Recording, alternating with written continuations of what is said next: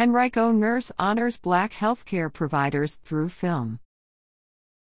Serving people and pleasing God are Robyn Roots' life goals. The Henrico Nurse has decades of experience working with thousands of kidney patients and families. I've been partnering with the Kidney Foundation for over 20 years, Root said. I go out in the community and educate. I also go out to organizations, churches, and anybody that calls my company Kidney Keeper, I educate them and support them through that process. Roots, who wears many hats in this community, was humbled to learn her dedication has not gone unnoticed. She was recently recognized nationally and selected as a Presidential Volunteer Service Award recipient. Click here to continue reading on WTVR.com, a Henrico Citizen Partner organization.